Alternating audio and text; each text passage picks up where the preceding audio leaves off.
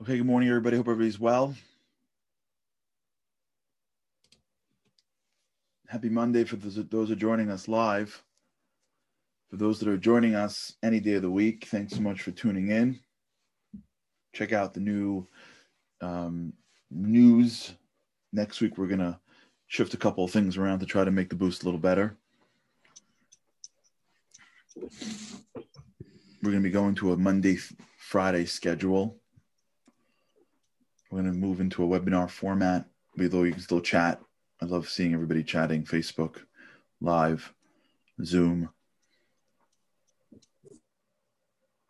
There'll be some registration, but hopefully these are all these are all changes that we're, looking to bring more to you guys in the boost. We thank you so much for being a part of us. Yesterday we spoke about this concept of the threshold, the idea that when you're building a home and you want to do different things in the home and you want it to connect to one larger edifice, you have to build a threshold. There's a threshold that separates the kitchen from the living room. They're both in the same home, but the, you do different things in each. There's a threshold that separates the different bedrooms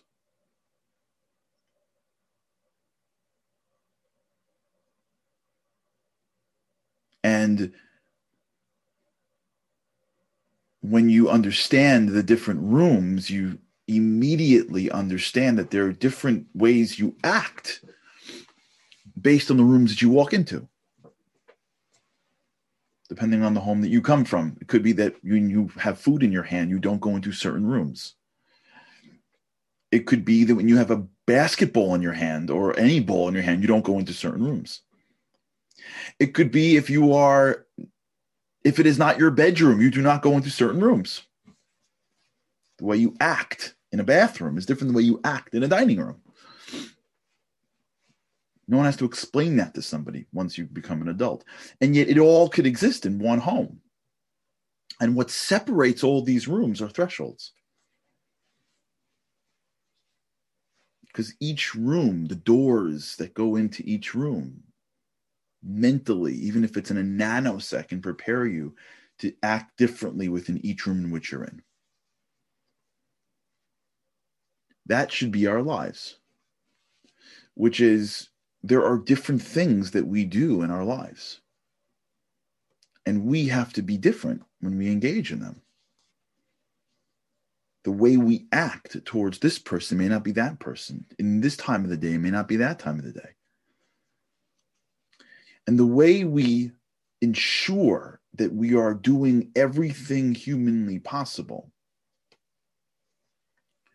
to be the best that we can be is when we build strong thresholds that allow us to prepare properly for the room that we're about to enter into. So, theoretically, if it takes us a little bit more time to mentally prepare ourselves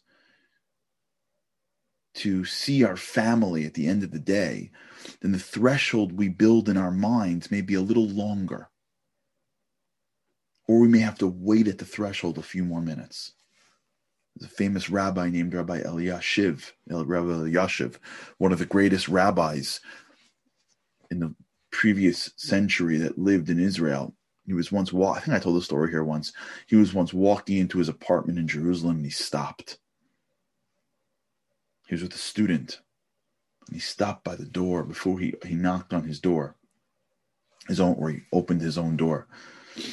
And he fixed himself and he brushed himself off and he fixed his hat. He was wearing a fedora and he and then he went into the house and the rab and the student said, What did you just do? And the rabbi, who was probably in his 90s, said, I'm about to see my wife.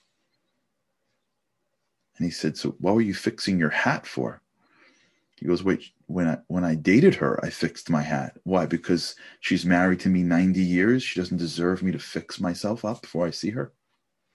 Isn't that beautiful? He had a threshold in his mind called his wife. And he waited at it he recognized it. And mentally, he said, I'm about to go see her at the end of the day. I need to be prepared for that, even for a few seconds, to remind myself that she's important, to remind myself that I don't have to schlep my day. She doesn't deserve that. She doesn't deserve the, the, the, the mess that I may look like at the end of a full day of all the things he was doing. He was walking into the threshold of the room called his wife. And his, man, his mind was getting ready to be totally in that room so that he can get a deeper experience connected to his wife. He didn't roll in on the phone while he's hi. Maybe that's okay, but it's not going to lead you to real depth if every time you see the people you love, it's like while you're doing a hundred different things. Now you don't have to stop and like it doesn't have to be like awkward, but there's times in our day, there are times in our lives, there are people, there are situations that we are involved in that we miss because we haven't built a threshold to. And it doesn't require us to be different people. It just requires us to take a moment and recognize how our brains work that our brains are neuroplastic and they'll take us to wherever we'll make them take us. We can basically do whatever we want with our brains to some extent, obviously within limitations.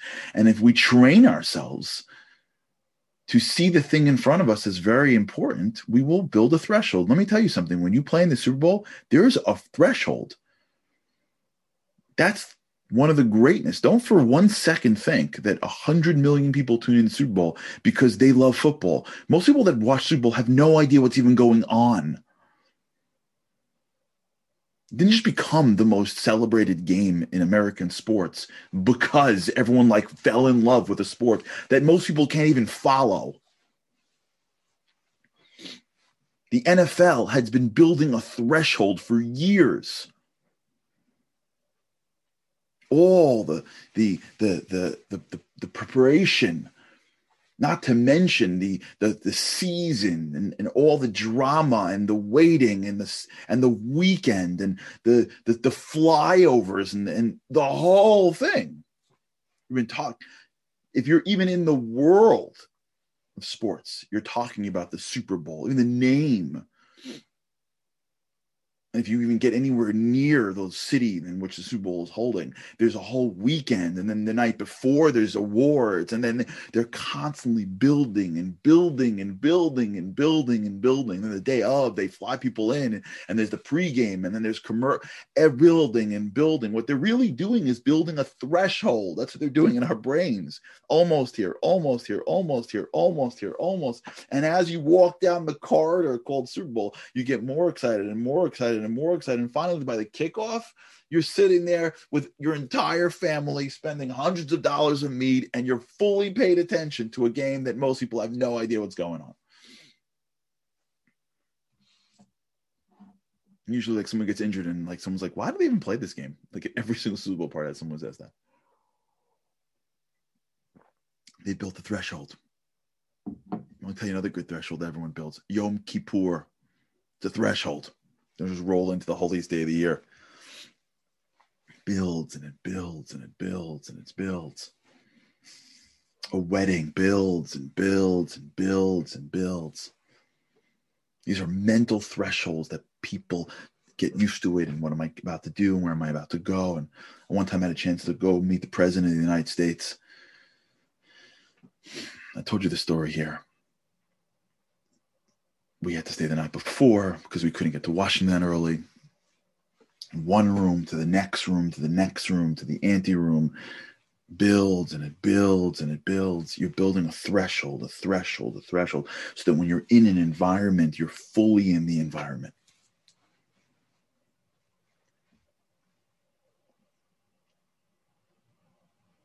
Why don't we do it with our lives? It doesn't have to be as long. We don't need like, you know, fireworks. But why can't we do that with our lives? Create habits, mental triggers that we do every single time we're about to do something important.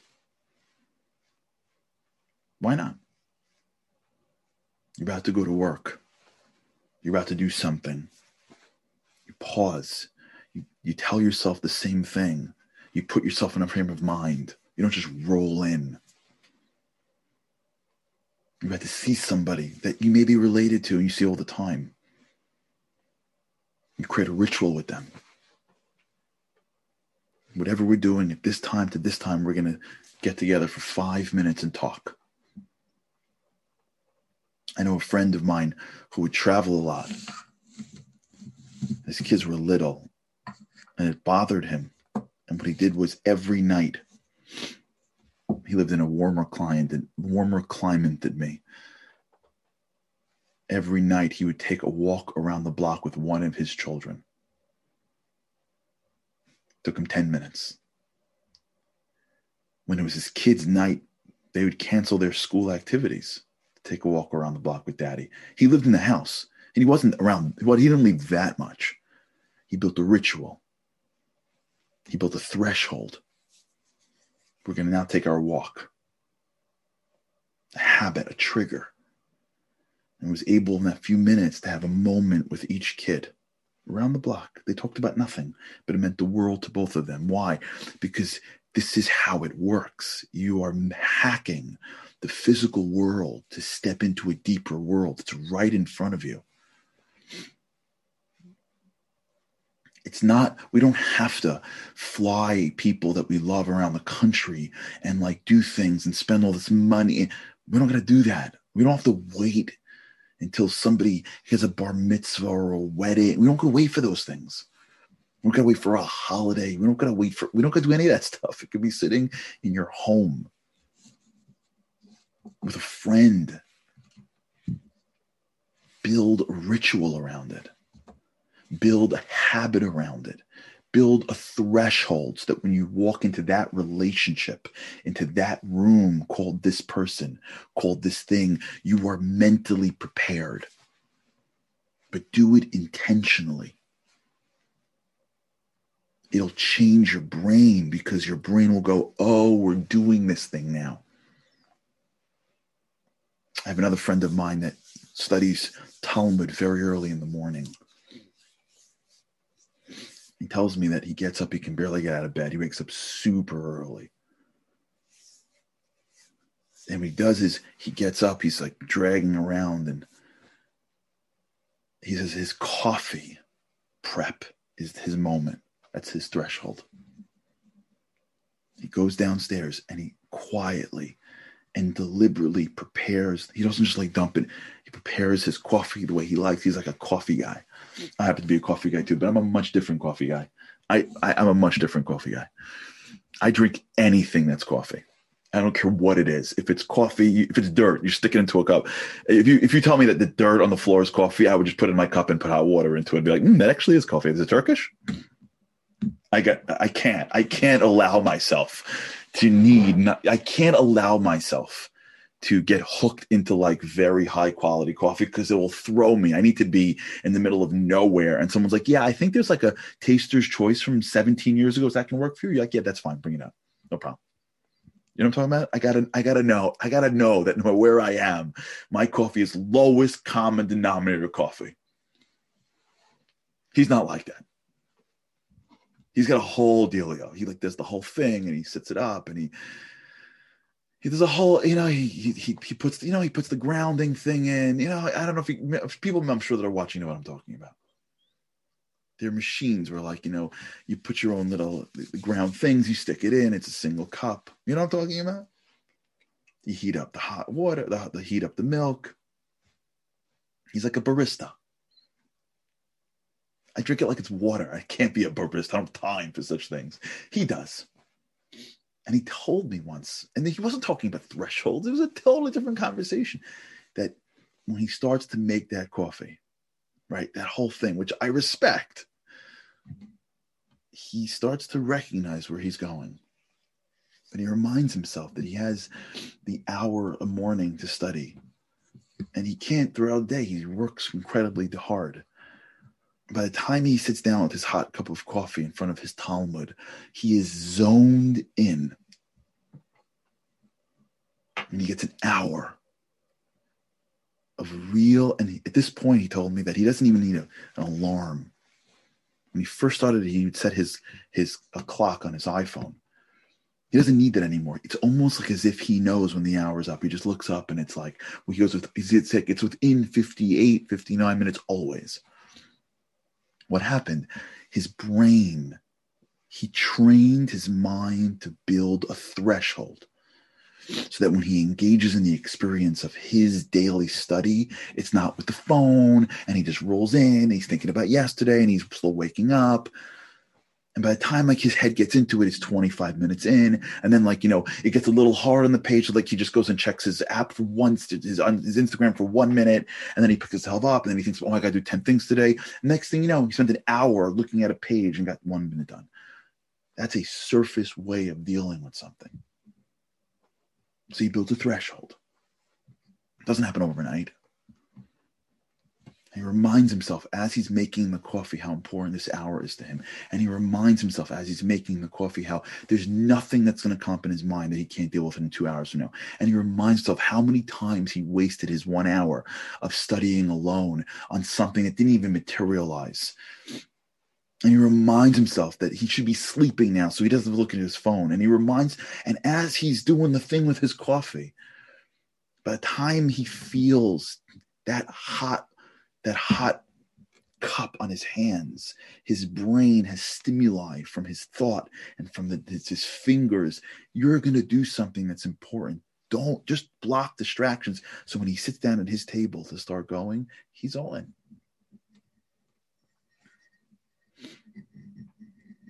I know somebody else who makes breakfast for his wife. I'm telling you, I've been talking about this for a while. I'm not just rolling. I'm, I'm not making this up on the spot. He makes breakfast for his wife every day. And the whole process of making breakfast for his wife calms his day because it's he wakes up early. He's a he's a finance guy, so his it's a comp, whatever. He has like a break from like, you know, 9 30 to 11, whatever. So he wakes up really early. He works in the morning and then he gets a break and he works close to his house and he comes home. It's his own story into itself.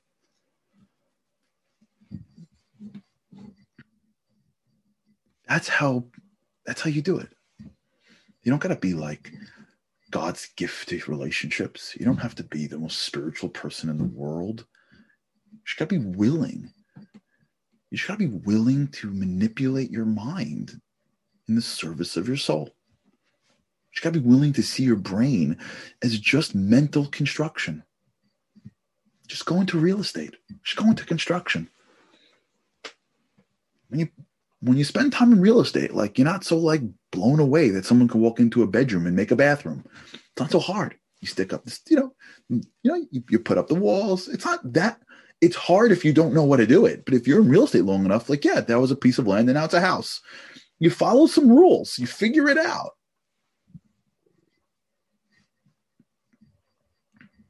When you look at your brain as putty, that you can construct any way you want. Now, it's not easy.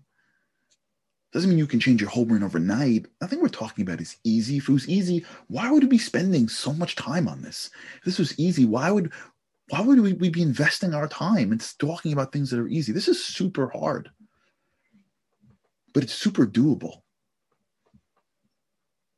When you take your mind and you build rooms in your head and you construct your own thresholds that deal with the issues that you are facing.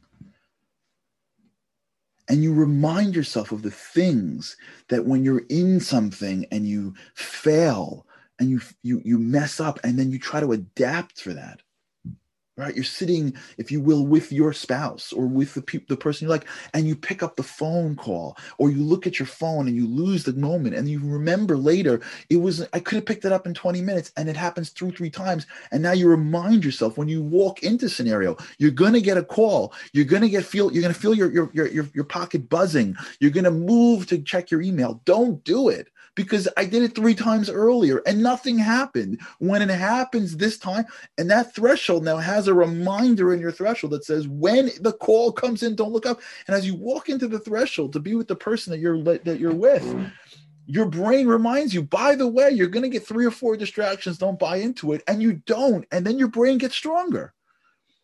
And then you go through the threshold again and your brain gets stronger. And then one day you walk in, you're like, what? You're checking your phone? You're talking to your family.